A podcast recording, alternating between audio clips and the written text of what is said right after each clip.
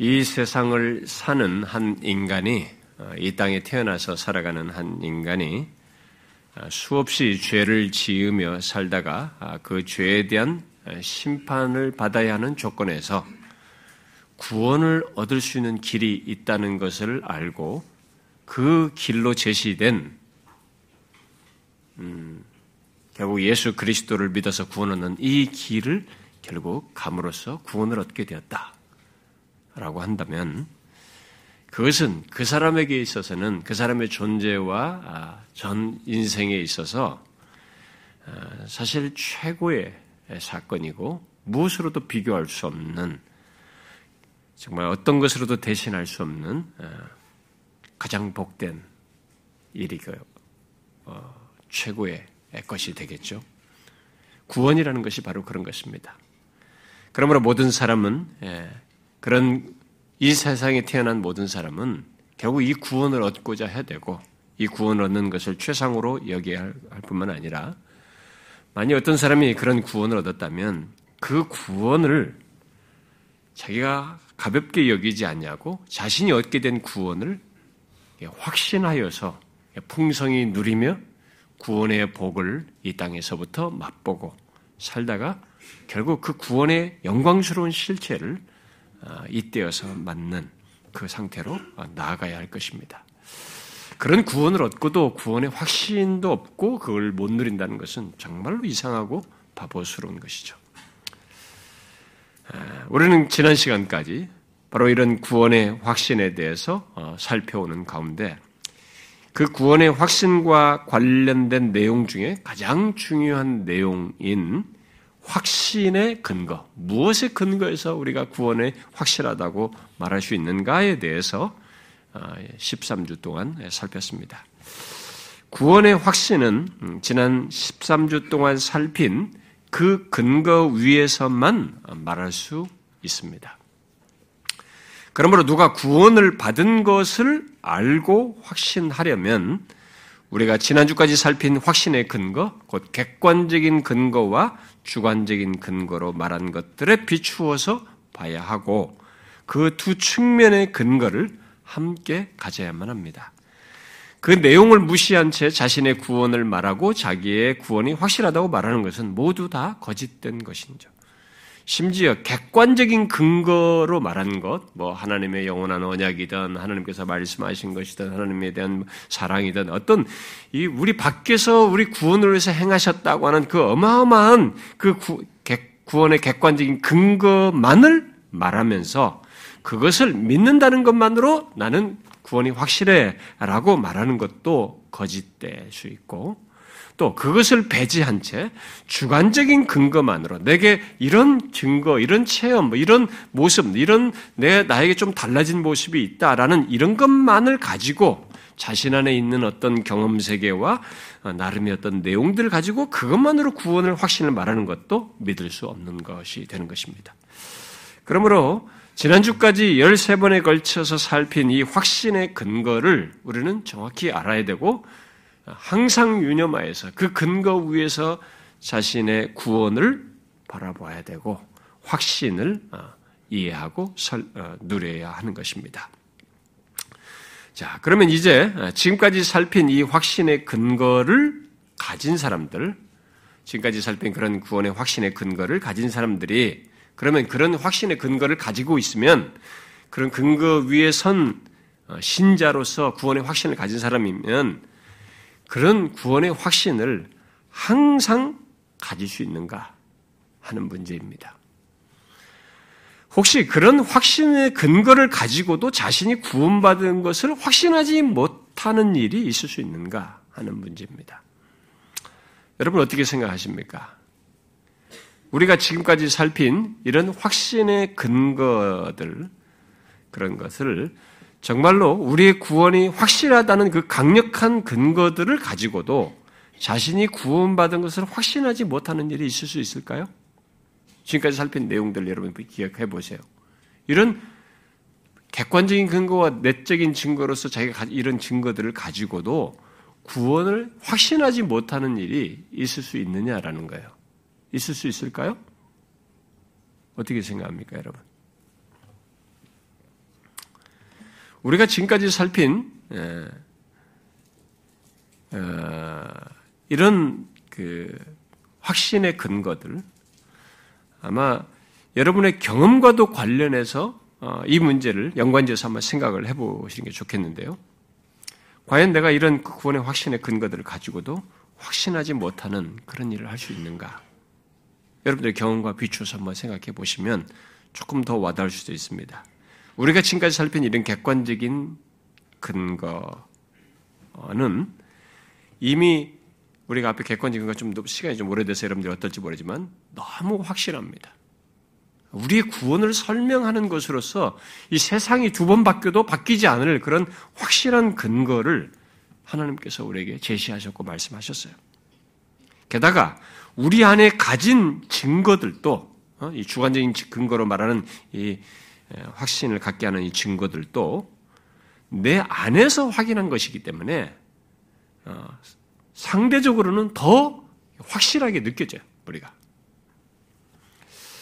특히 성령께서 하나님이죠. 성령 하나님께서 우리의 구원의 보증과 인으로서 우리 안에 거하셔서 우리가 하나님의 자녀인 것을 증언하시는 것을 생각하면 우리의 구원은 너무나도 확고합니다. 그런데도 그 구원의 확신이 흔들리는 일이 있을 수 있을까? 하는 질문이에요. 뭐 있으니까 이런 질문을 하겠죠. 음. 그렇습니다. 지금까지 살핀 그렇게 확고한 구원의 확신의 기초와 근거를 가지고도 사람들은 자신의 구원에 대해서 확신하지 못하는 일이 있을 수 있어요. 그런 구원의 확신, 구원을 확신하지 못하는 것을 경험하며 힘들어하는 일을 할 수 있습니다. 우리는 그런 사례를 오늘 우리가 읽은 시편 51편에 고백한 다윗에게서 어, 볼수 있습니다. 뭐 성경에 그런 사례들 얼마 찾을 수 있지만 다윗은 오늘 우리가 읽은 시편 51편 8절과 12절에서 아, 바세바를 범한 죄에 대한 자각으로 인해서 이전에 자신이 갖지 못했던 경험을 기술하고 있습니다. 무엇입니까? 이전처럼 자신의 구원, 하나님과 복된 관계를 확신하여 가졌던 기쁨과 즐거움을 갖지 못하고 오히려 하나님이 보이지 않는 경험을 하고 있는 것이죠. 그래서 하나님께서 자신에게 얼굴빛을 감추인 것과 같은 경험을 하고 있는 것입니다. 그런데 다윗은 그런 자신의 그런 상태를 뭐 뼈를 꺾는 것 같다라고 이렇게 얘기를 하는데도 불구하고 그런 것을 단순히 고난을 받고 있다, 고난을 겪는다 이렇게 말을 하지 않고 내가 지금 너무 몸이 힘들고 여러 가지로 힘들어요. 고통스럽습니다. 이게 단순히 고난과 고통을 겪는다라고 말하지 않고 여기 12절 말씀대로 주의 구원의 즐거움을 상실한 것으로 말을 하고 있습니다. 그 회복을 필요로 하는 어떤 조건이죠. 구원의 즐거움, 상실한 것으로 말하고 있습니다. 주의 구원의 즐거움을 회복시켜 달라고 하는 것은 자신에게 구원의 즐거움이 사라졌다는 것이거든요. 그것을 달리 말하면 자신을 하나님께서 구원하시고 자기와 복된 관계를 가지고 계시다는 것을 전혀 못 느끼고 있다는 것입니다. 그것은 마치 아, 자기가 정말 아, 하나님의 구원을 받은 자인가 할 정도로 자신의 상태가 절망스럽고 어, 모든 것을 잃은 것 같다라는 것입니다. 이 시편 51편의 이 고백의 배경에는 당사자가 그런 것 정서를 확고히 가지고 있어요. 진짜 그런 상태에서 고백하신 걸 충분히 읽을 수 있습니다. 자, 질문하고 싶습니다. 여러분들에게는 이런 경험이 없었습니까? 여러분들에게 이런 경험이 있으신가요?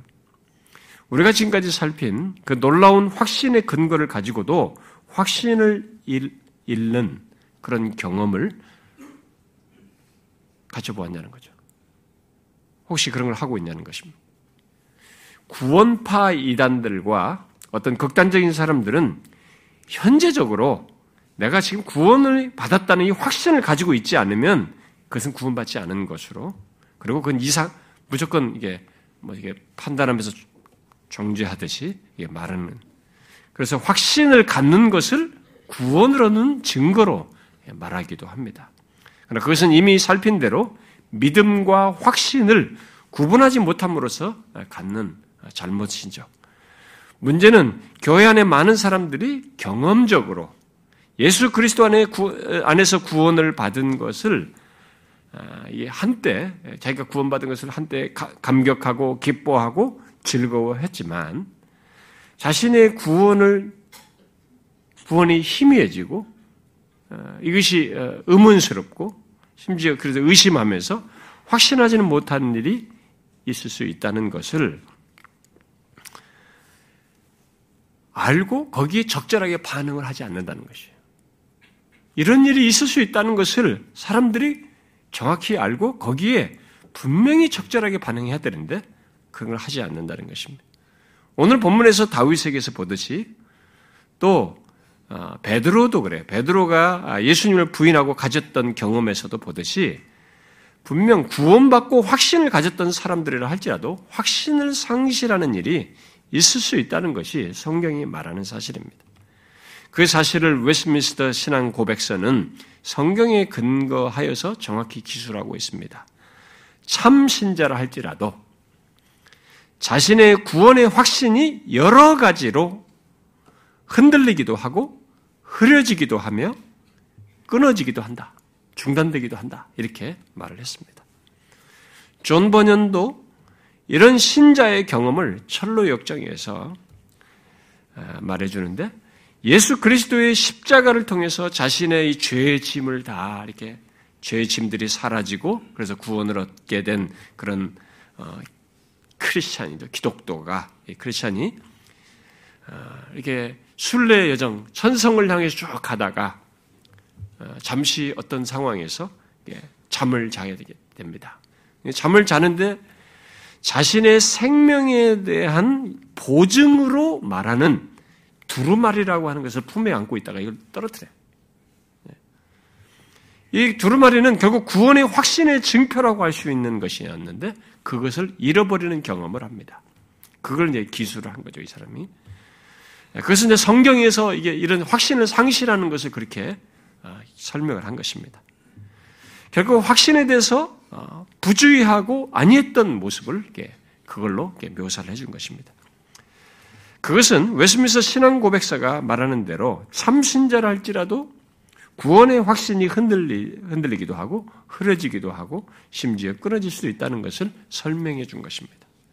우리는 그렇게 우리의 구원이 흔들리고 중단되는 이유를 이제 알아야 되는데 그것이 앞서서 먼저 이 구원의 확신을 갖는 것이 결코 기계적으로 되지도 않고 또 자동적으로 가질 수 있는 것이 아니라는 것을 먼저 선명히 알 필요가 있습니다. 이 부분을 우리가 분명히 인지하고 있어야 돼요. 사람들이 거의 생각지 않고 살아가지만 예수 믿는 사람들이 이것을 알아야 됩니다. 왜냐하면은 자신이 구원받은 것을 알고 그렇게 감격하며 기뻐했던 많은 사람들이 이 구원의 확신을 지속적으로 갖기 위해서 별 노력을 하지 않음으로써 여기에 경계하고 주의를 하지 않음으로써 확신을 쉽게 여기고 또 잃어버리는 경험을 많이 하기 때문에 그렇습니다. 그러니까 구원의 확신을 자신들이 상실할 수도 있다는 것을 사람들이 거의 생각지 않고 신앙생활 한다는 것입니다.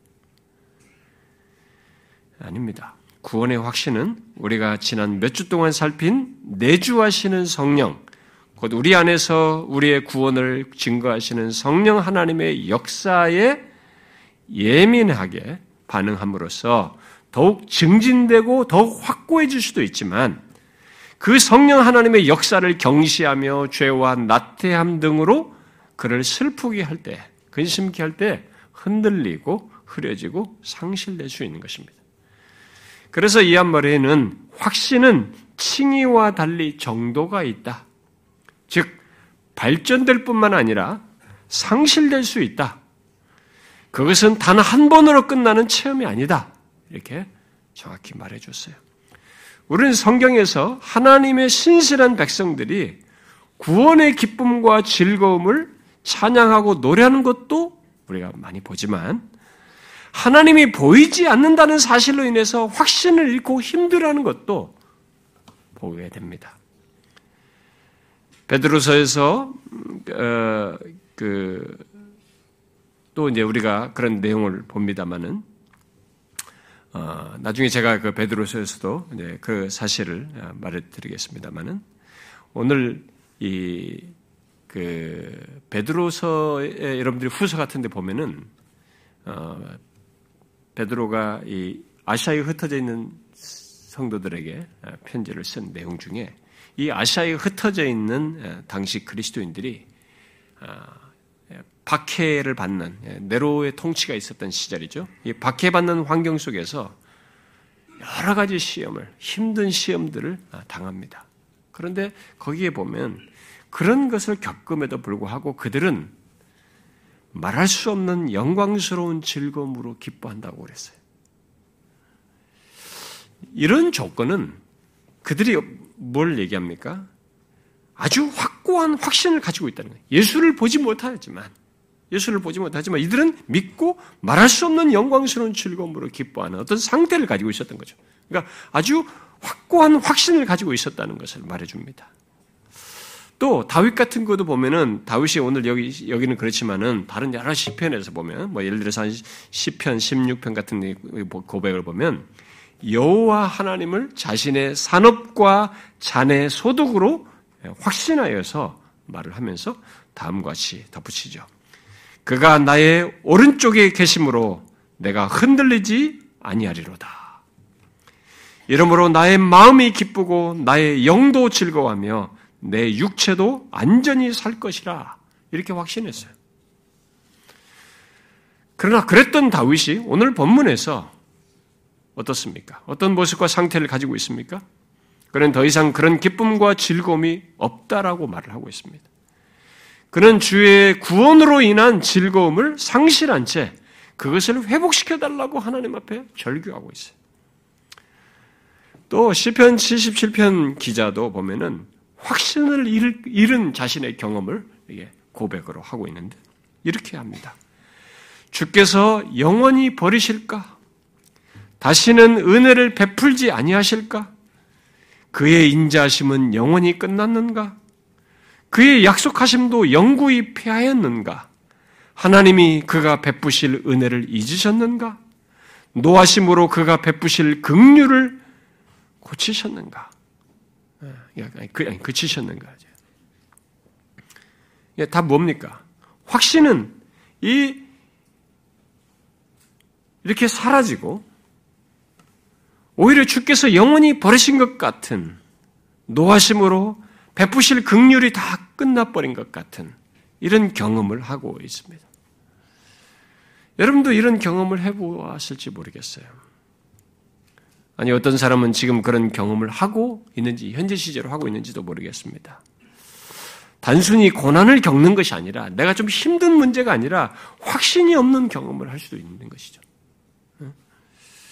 이 모든 것을 통해서 우리는 이미 구원받은 참 신자, 곧 확신의 근거를 가진 신자임에도 확신이 흐려지고 잃을 수 있다는 것을 아, 보게 됩니다.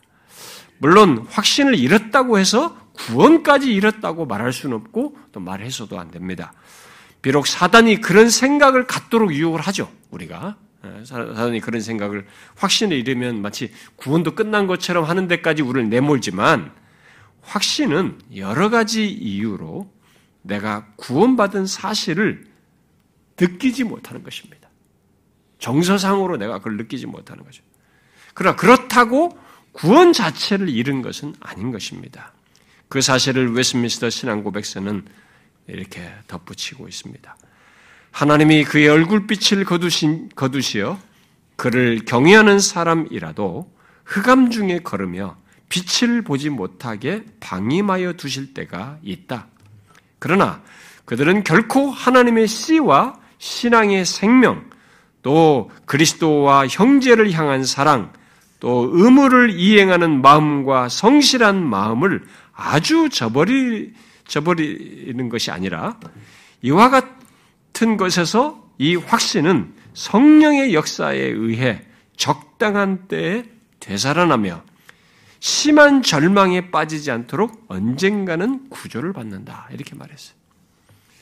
그렇습니다. 구원의 확신은 여러 가지 이유로 흐려지고 이룰 수 있지만 구원 자체까지 상실되는 것은 아니기에 곧 여전히 하나님의 씨와 생, 신앙의 생명이 있고 의무를 행하고자 하는 그런 마음, 성실한 마음을 가지고 있어서 극단적인 절망에 빠져서 구원을 비관하지 않도록 성령께서 결국은 건져내시는 거죠. 이끄시는 것입니다. 물론 그 과정에서 성령 하나님은 확신을 상실한 이유와 맞물려서 우리를 다루셔요. 그러므로 분명 예수 그리스도가 자신의 구원주이신 것을 믿고 그 가운데서 구원의 기쁨을 가졌었음에도 불구하고 어떤 이유로 인해서든지 자신이 구원받지 않은 것 같다라고 할 정도로 자신의 구원이 희미해지고 심지어 의심까지 크게 일어날 때 우리는 자신의 구원 자체보다 자신이 상실한 그 구원의 확신, 특히 구원받지 않았다는 생각이나 이런 느낌을 지금까지 살핀 이 확신의 근거들에 비추어서 분별을 해야 돼요. 그래서 여러분 죄와 허물로 죽었던 상태에서 살리심을 받은 사람, 그렇게 영적으로 죽은 상태에서 다시 태어나 거듭난 사람은 다시 영적으로 죽지 않습니다. 그리스도와 연합하여서 영원히 하나님과 가족이 되어서 그리스도의 몸의 한 지체가 된 사람은 결코 버림받지 않는 것이에요. 그러므로 예수 그리스도를 믿는 사람들에게 중요한 것은 구원의 확신을 잃어버리지 않는 것이에요. 그런 것으로 인해서 결국 그런 놀라운 확고한 구원을 자기가 못 누리고 또 이상한 대로 빠져나가기 때문에 구원의 확신을 잃어버리지 않는 것이 굉장히 중요한 것입니다. 그래서 우리는 구원의 확신을 잃어버리지 않는 것에 대해 잃어버리지 않기 위해서 대단히 주의해야 되고 항상 주의해야 됩니다. 그러나 안타깝게도 우리들 대부분은 구원의 확신을 잃어버릴 수 있다는 것과 함께 그것을 잃어버리지 않도록 대단히 경성해야 한다는 이런 사실을 거의 인지를 안 해요. 또 그런 가르침도 드물고 그저 구원의 감격과 기쁨이 마냥 계속될 것처럼 그 감격과 기쁨 자체에 주로 집중하게 되고 또 뭔가 안 좋으면 그런 감격과 기쁨 자체만을 그런 경험만을 사모하는 쪽으로 흘러가요 우리가 이런 모든 것 속에 확신을 상실하는 것과 맞물려 있어서 이 확신을 상실하지 않는 것, 또다시 확신을 가졌어도 또다시 상실될 수 있기 때문에 상실되지 않도록 하는 이 작업이 중요하다는 것을 사람들이 거의 인지를 안 한다는 것입니다. 여러분들이 처음 예수를 믿으면서 갖게 된 구원의 확신과 기쁨이든 또 어느 때 다시 회복되어서 갖게 된 확신이든 그 확신이 그저 항상 있을 줄을 알고 그것의 상실은 크게 유념하지 않고 지나는 이런 모습이 여러분들에게 있는지를 보셔야 됩니다. 자, 보십시오.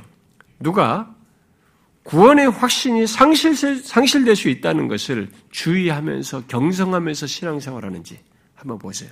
여러분 자신도 그렇지만 우리 주변에서 오늘날 기독교의 이런 신앙생활하는 다른 사람 주변 사람들에게서 그런 것을 한번 잘 보세요. 상대적으로 소수예요. 경험적으로 볼 때 그렇게 하는 사람들이 그리 많지 않아요. 대단히 이 부분에서 부주의해요. 처음에 감격이든 종종 말씀과 기도 중에 또 어떤 경험을 통해서든지 구원의 확신을 확고히 갖게 되는 그런 경험을 하든 간에 많은 사람들이 그때의 경험에만 주로 초점을 맞추고 그러고는 그런 체험에 의존해서 확신을 자꾸 가지려고 할 뿐이지 지난번 우리가 이 로마서 8장 16절을 설명하면서 말했다시피 이 확신은 강하게 갖게 하는 어떤 체험을 할지라도 이게 체험은 이내 사라진다는 것 이것으로 확신을 갖는 것이 아니라는 것을 알고 어, 해야 되는데 그렇게 해서 확신이 상실되는 이 문제는 놓치고 자꾸 이 체험 하나에만 몰입하는 이런 경향을 사람들이 드러내요. 근데 중요한 것은 체험에 의해서가 아니라 지금까지 살핀 확신의 근거 위에서 지속적으로 확신을 갖는 것. 바로 이 문제예요. 그것이 중요한 것이고 그 확신을 상실하게 하는 여러 가지 이유들을 경계하여서 내가 확신한 상태를 지속하는 거예요. 잃지 않고 지속하는 것. 이것을 우리가 영적으로 알고 분별을 해서 반응해야 된다는 것입니다.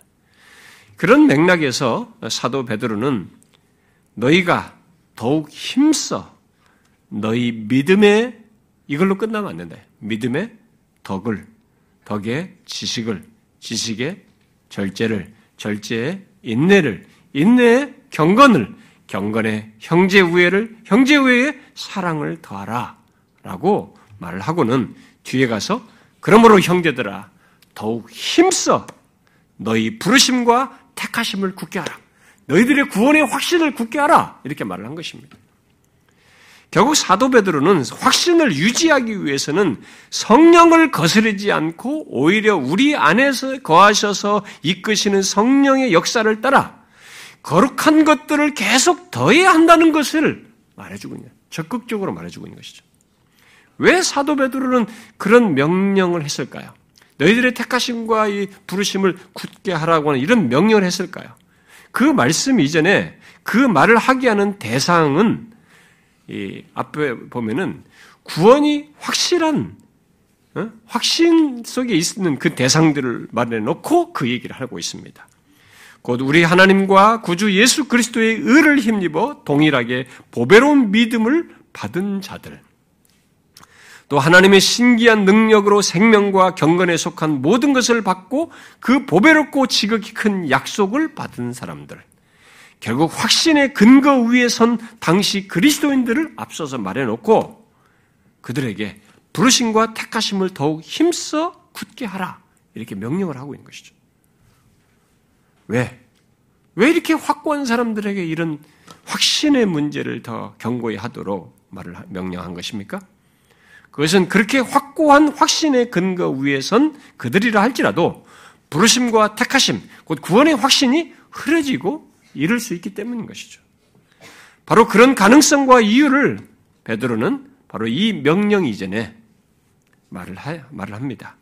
곧 우리 주 예수 그리스도를 알기에 게을러 열매 없는 자가 되면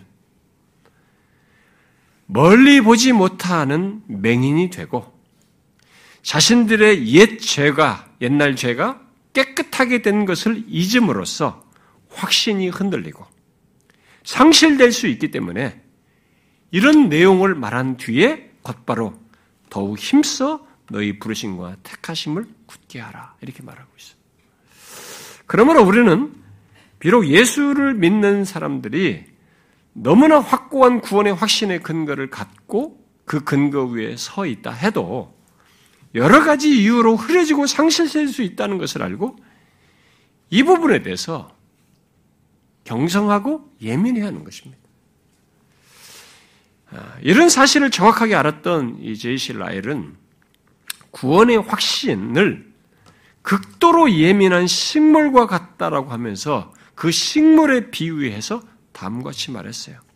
확신은 극도로 예민한 식물과 같기 때문에 매일 봐주고, 물 주고, 보살피고, 사랑해 주기를 바랍니다.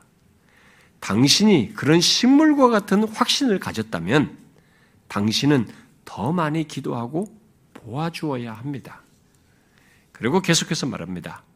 루터포드가 확신을 위해 더 많은 사랑을 가져라고 했듯이 항상 그것을 지키려고 주의를 기울이십시오. 다윗은 범죄에 빠져 몇 달 동안 확신을 잃었습니다. 베드로도 주님을 부인했을 때 그것을 잃었었습니다. 그들이 쓰라린 눈물을 흘리기까지는 그것을 다시 회복할 수 없었습니다. 영적인 어두움은 등 뒤로 들어와서 무릎으로 나갑니다. 그것은 우리가 눈치채기도 전에 우리를 덮치고는 많은 날들이 지날 때까지 서서히 그리고 점차적으로 떠납니다. 그러니까 확신을 잃기는 쉬운데 다시 회복하는 데 시간이 걸린다 이 말이에요. 언덕에서 굴러 떨어지기는 쉽지만 다시 기어오기는 힘이 듭니다. 당신이 주님의 기쁨을 가질 때 조심하고 기도하며 지금 말하는 경계를 기억하십시오. 무엇보다도 영원히 비탄에 젖게 하지 마십시오.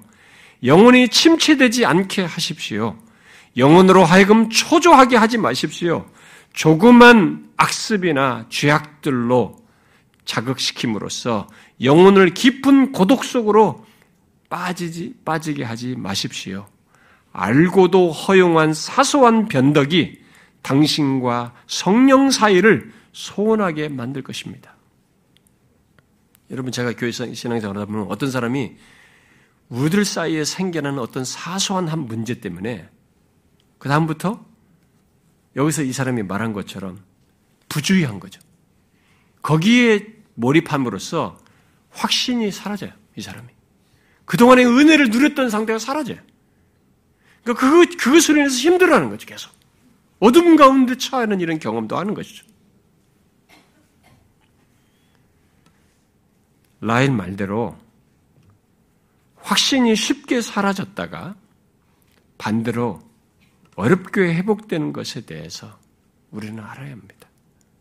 특히 우리들이 마음의 죄를 허용하여 품음으로써 확신을 잃을 수 있다는 것을 알아야 해요. 우리들은 확신을 잃게 하는 것들에 너무 둔감해 있습니다. 그러면서도 확신을 잃으면 온통 불평과 불만을 하나님께 잃어요.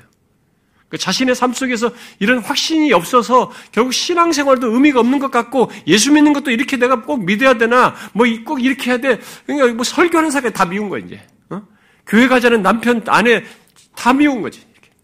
자기가 망가져 있는 거죠 이렇게. 응? 그냥 화살을 다 하나님께 돌리고 다른 주변 사람들이 다 돌려버린 것입니다. 그래서 성경이 말하는 신앙 태도와 방식까지도 다 불만이 생기는 거죠. 그러나 여러분 우리들이 확신을 잃는 이유는 다 우리 문제 때문이에요. 존 머레이라는 사람은 그 이유를 여러 가지로 설명을 했는데요. 제가 다음 시간부터 여기에 대한 좀 상세한 내용을 다루겠습니다만 한번 들어보십시오. 지식이나 지식과 은혜에 있어서 미성숙할 때도 확신을 갖지 못할 수 있다는 거죠. 예를 들면 어떤 두드러진 체험 같은 것이 없어서 없는데 구원을 경험한 사람들. 뭐 어려서부터 어, 말씀 양육을 받아서 어, 자라는 가운데 이게 특별한 경험이 없이 체험 같은 것 없이 거듭난 사람이 있을 수 있단 말이에요. 네, 그런 사람들. 그런데 그런 그런 가운데 성장했지만 한 번도 자신의 영적인 상태에 대해서 진지하게 숙고해 본 적이 없는 사람들. 이랬을 때는 확신을 갖지 못할 수 있다라는 거예요. 그리고 그런 케이스 말고 일반적으로 신자들 속에 있는 것들을 여러 가지로 언급하는데 복음의 진리와 구원의 본질에 대해서 오해하거나 오용할 경우 하나님의 말씀 복음의 진리라든가 이 구원의 복음 진리를 오해하고 오용하는 사람들은 거의 확신을 상실할 수 있다는 거죠. 또 믿음의 진보와 성령의 열매를 경시하는 경우 그런 사람들은 우리가 지난주에 설명한 것처럼 확신을 상실할 수 있죠.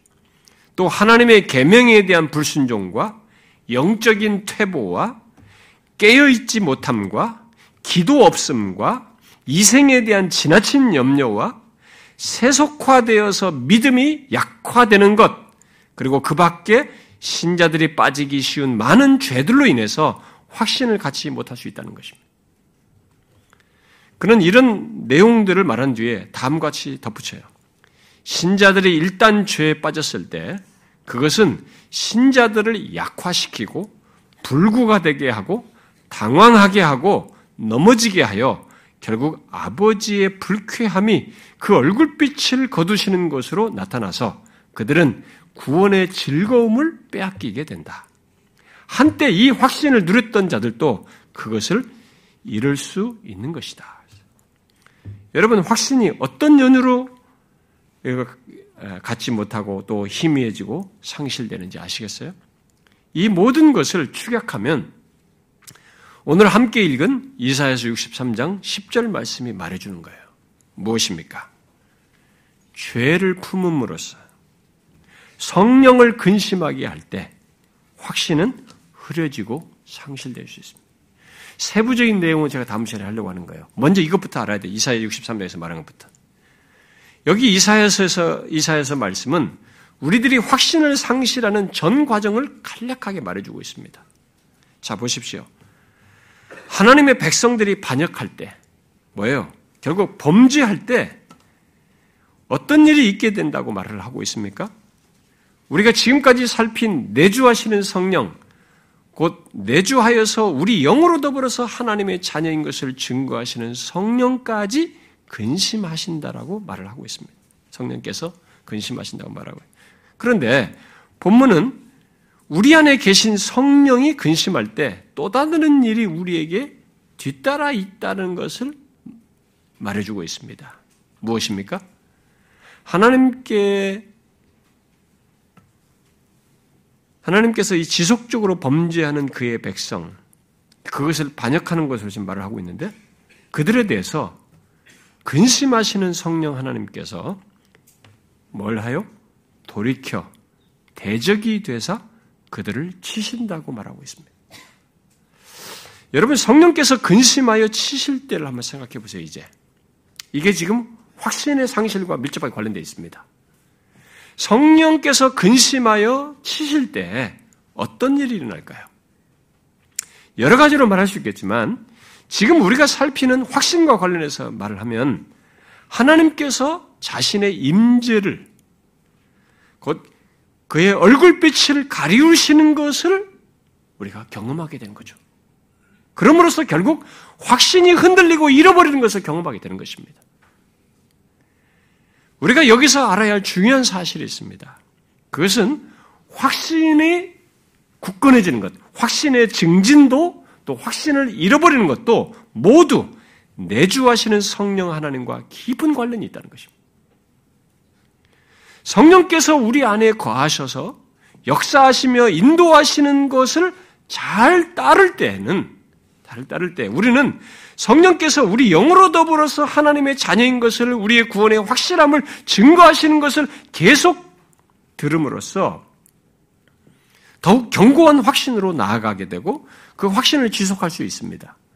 그러나 그 내주하시는 성령의 역사와 인도를 무시하고 대신 죄를 범하고 또 회개 없이 그 상태에 계속 있게 될 때 우리는 성령께서 치시는 것, 곧 하나님의 얼굴빛을 감추시는 것과 같은 경험을 바로 자신의 임재를 느끼지 못하게 하는 그런 경험을 하게 하심으로써 확신이 흐려지고 상실될 수 있는 거죠.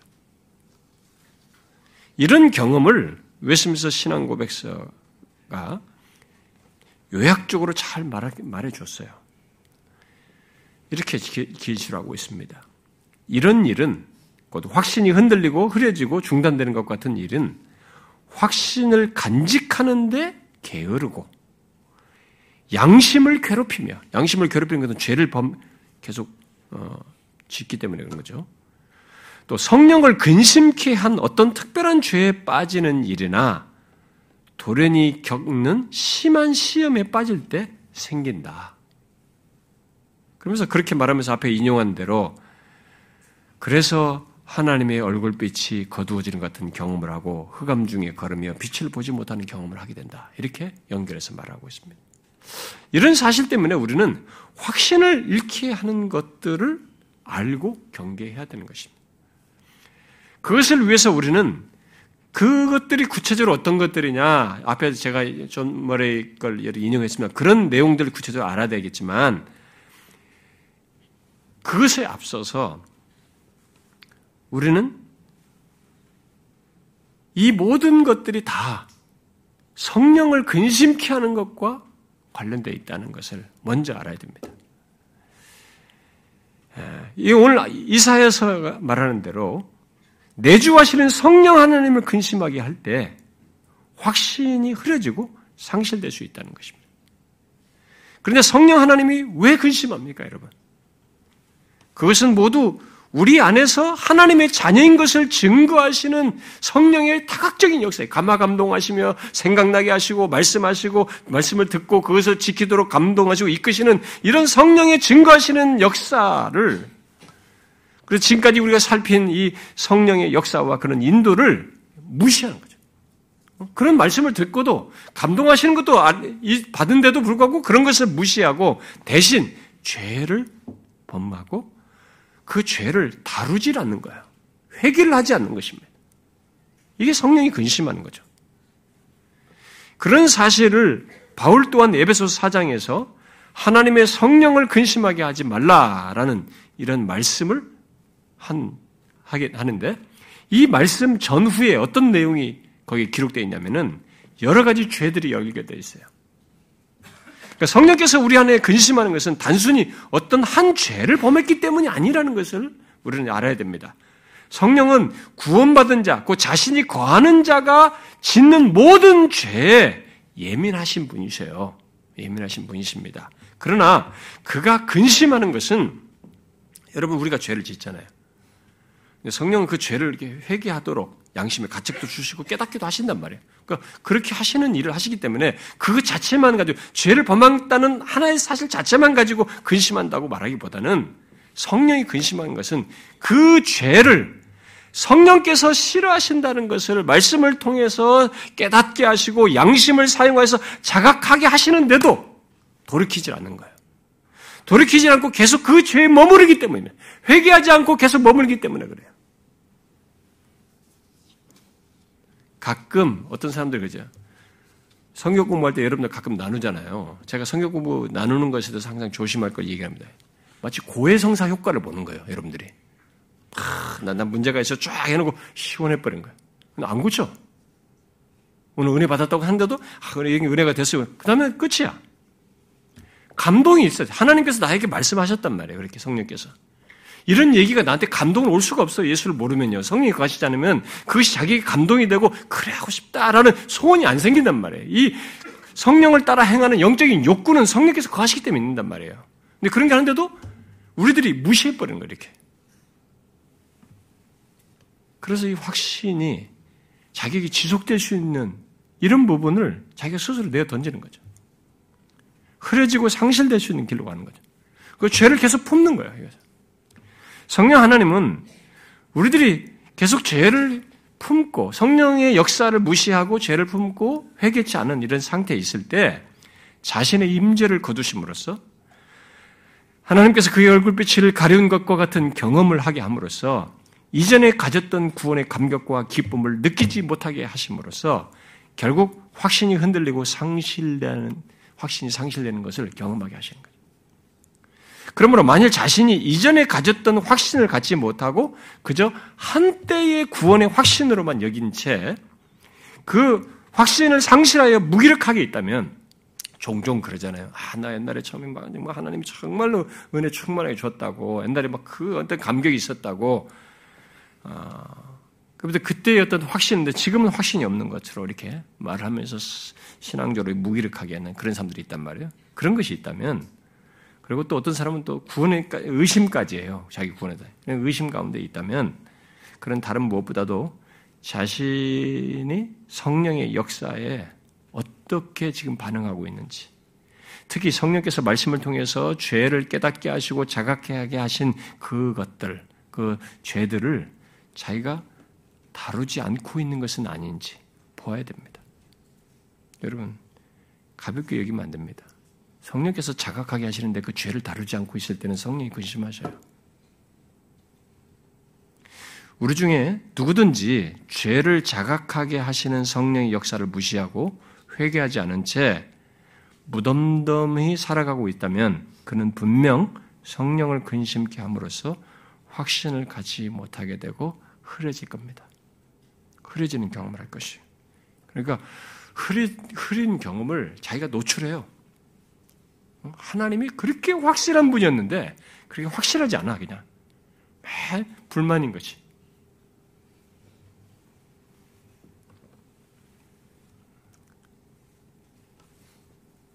한번 보십시오. 자신이 알고 있는 죄를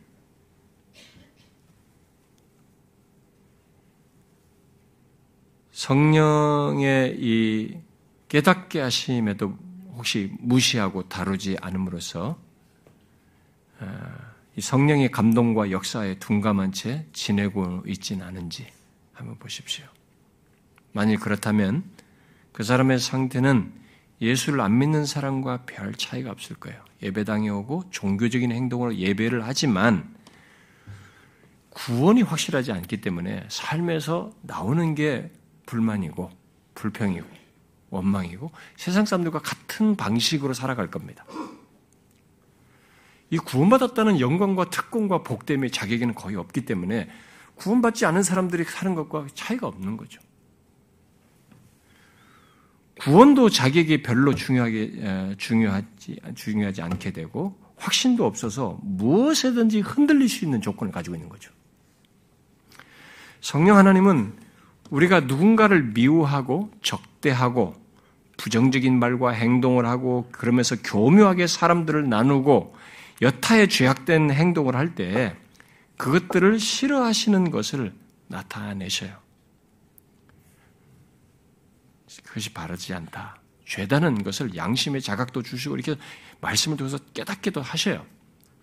그런데도 그것을 우리가 무시하고 그런 마음과 태도를 계속해 나갈 때 성령은 근심하십니다.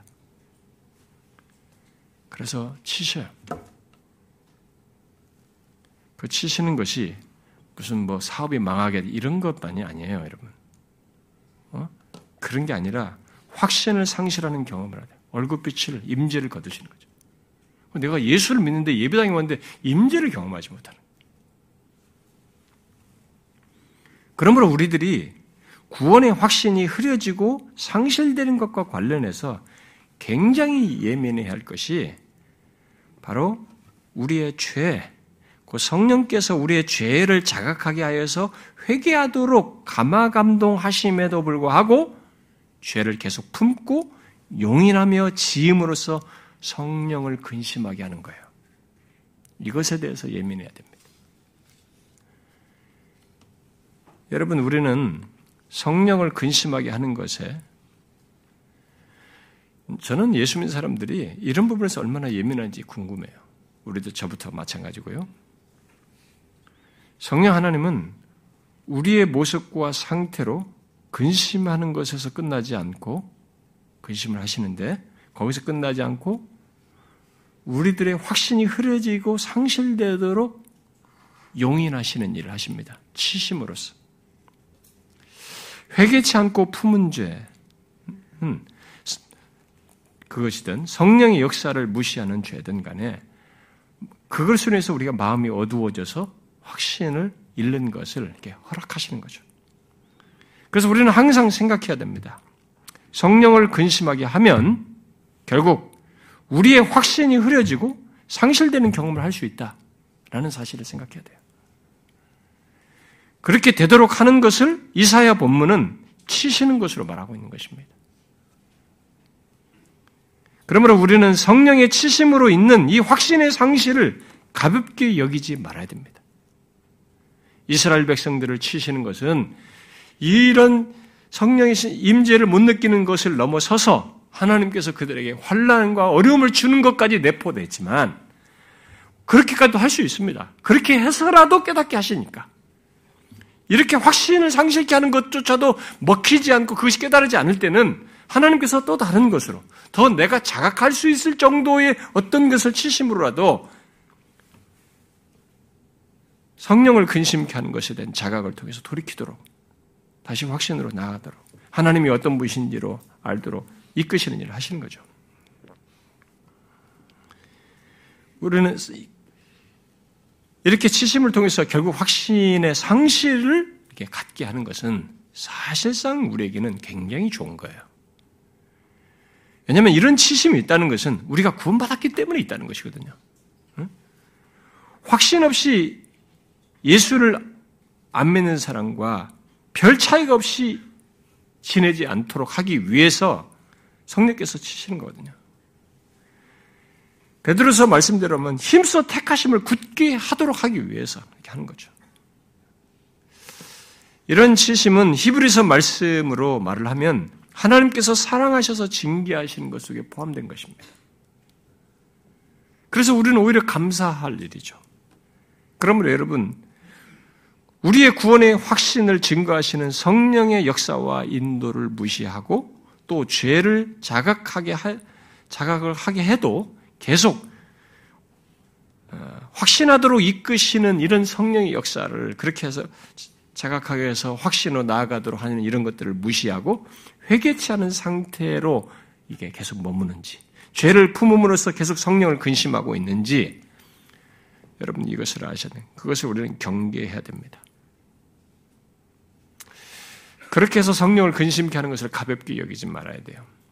라일의 말대로 확신은 정말 예민한 식물 같아서 어떤 하나의 죄를 회개치 않고 계속 품음으로써도 흐려지고 잃을 수 있어요.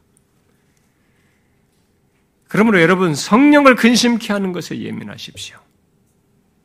성령 하나님이 죄를 깨닫게 하시는 바를 따라서 회개하면 확신을 잃지 않습니다.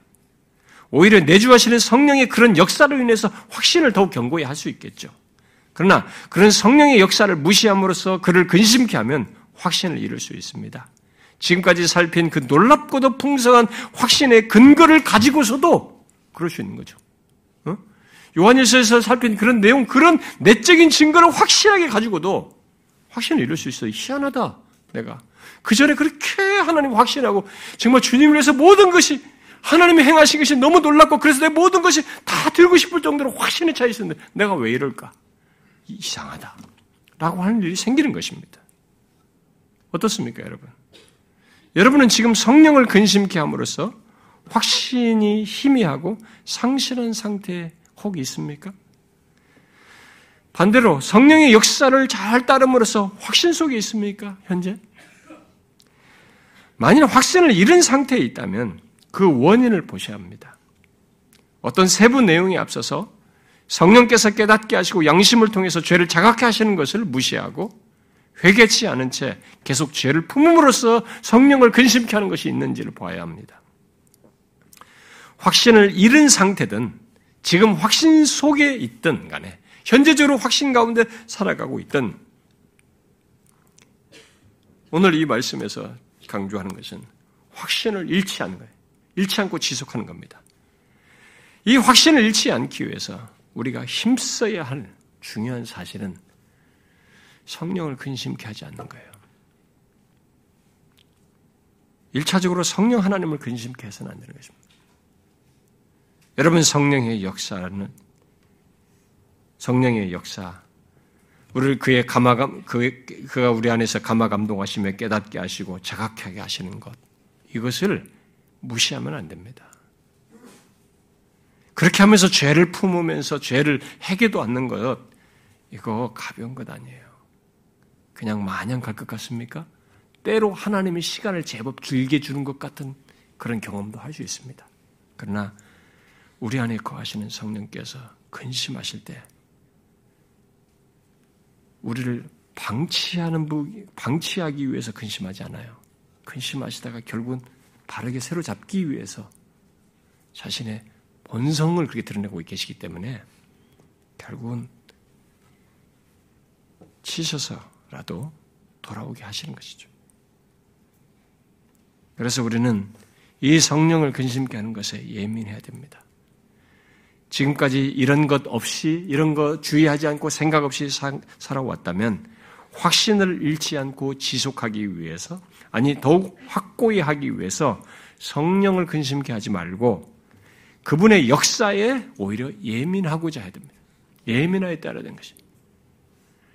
여러분들이 우리 교회 와서 배운 것 중에 뭡니까? 누가 시키지 않아도. 성령께서 여러분들에게 말씀을 생각나게 하잖아요. 감동을 주시잖아요. 어떤 사람은 예배를 그냥 예배 의식처럼 들었던 사람인데 예배 속에서 말씀의 자격이 이제 감동이 된다. 들린다. 이 말씀이 자기를 찌른다. 심지어 어떤 사람은 예배 내내토록 맞은 것 같다고 그래요. 그런 얘기를 제가 수도 없이 듣습니다. 그거 어떤 일이 왜 생깁니까? 제가 왜 여러분들을 때립니까? 제가 여러분들을 누군지를 어떻게 알고? 왜 성령께서 우리에게 감화 감동하십니까? 하나님과 온전한 관계. 우리를 구원하신 하나님 도대체 어떤 분이신지를 확고히 알고 이 구원의 확고함을 누리도록 하기 위해서입니다. 그분과의 복된 관계 속에서 살도록 하기 위함인 것입니다. 이걸 잃어버린 것이죠. 이것이 흐려진 거예요. 이걸 상실한 채 있는 것입니다. 그를 근심케 함으로써. 그를, 그런 역사를 무시함으로써. 오늘날 얼마나 많은 사람들이 이런 사실을 알지 못하고 소홀히 하여서 확신을 잃고 그 가운데서 감정에 따라서 요동하고 어? 구원을 받고도 세상 사람들과 별 차이가 없이 살아가는지요. 여러분 확신을 잃으면 그렇게 돼요. 확신을 잃는 것을 경계하십시오. 구원의 확신도 없이 무기력하게 소극적으로 털레털레 왔다가 수동적으로 예수는 안 믿을 수도 없고 그냥 예배당 왔다 갔다 그것 아니에요. 이좀 로마서 여러분들이 살피고 있잖아요. 우리의 구원이 얼마나 어마어마한 것입니까? 어마어마한 것입니다. 여러분과 제가 이 세상에서 누리는 모든 것은 소모품이에요. 영구한 것입니다. 독생자의 죽음 안에서 주신 이 구원이에요. 하나님이 창세전부터 사랑한 구원이에요. 언약을 지킨 구원입니다. 그것을 성령께서 안 부서지는 좀처럼 안 깨지는 이 강력한 자아를 깨뜨리시면서 나를 승복시키면서 그분의 말씀에 따르게 하시면서 나를 더 주님을 닮게 하시는 구원이에요. 이 구원이 현재로 끝나는 것이 아닙니다. 영광스러운 하나님 앞에서 영원히 누른 것은 이때에 있는 구원이에요. 이 구원을 확신하여서 누리는 것이 마땅하지 않습니까? 근데 왜? 왜 우리가 이것을 잃어버립니까? 성령을 근심케 함으로써요. 사도 바울이 에베소 사장에서 말해줍니다. 성령을 근심케 하지 말라. 성령을 근심케 하면 안 됩니다. 혹시 여러분 중에 성령을 근심케 할 죄를 회개치도 않고 품고 있거든. 회개하셔야 됩니다. 성령께서 왜 말씀을 주십니까? 회개하라는 거 아닙니까? 돌이켜서. 제가 우리 교회에서 신앙생활 하다 보면 어떤 사람이 갑자기 좋아져도 갑자기 안 좋아져요. 얼굴빛도 다르고, 교제도 다르고, 모든 것이 다 달라져 있어요. 저 사람이 왜 그럴까? 뭐가 있거든요. 무슨 이유를 대든지 거기에는 자아가 있을 겁니다. 자기가 있을 거예요. 자기를 중심에 딱 바꿔놨을 겁니다. 이걸 중심에 놓고 보면 이제 죄가 주렁주렁 열립니다. 이거 성령이 근심할 일이에요. 하나님 앞에 회개하셔야죠. 그래서 구원의 확신을 누려야죠. 왜 같은 신앙생활 하는데 그렇지 못한 것을 지속합니까? 저 여러분이 신앙생활 할 때는 하나님이 주신 것, 또 주시고자 하는 이 구원의 복을 풍성히 누리면서 신앙생활 하길 바랍니다. 그럴 수 있기를 바래요. 음, 기도합시다.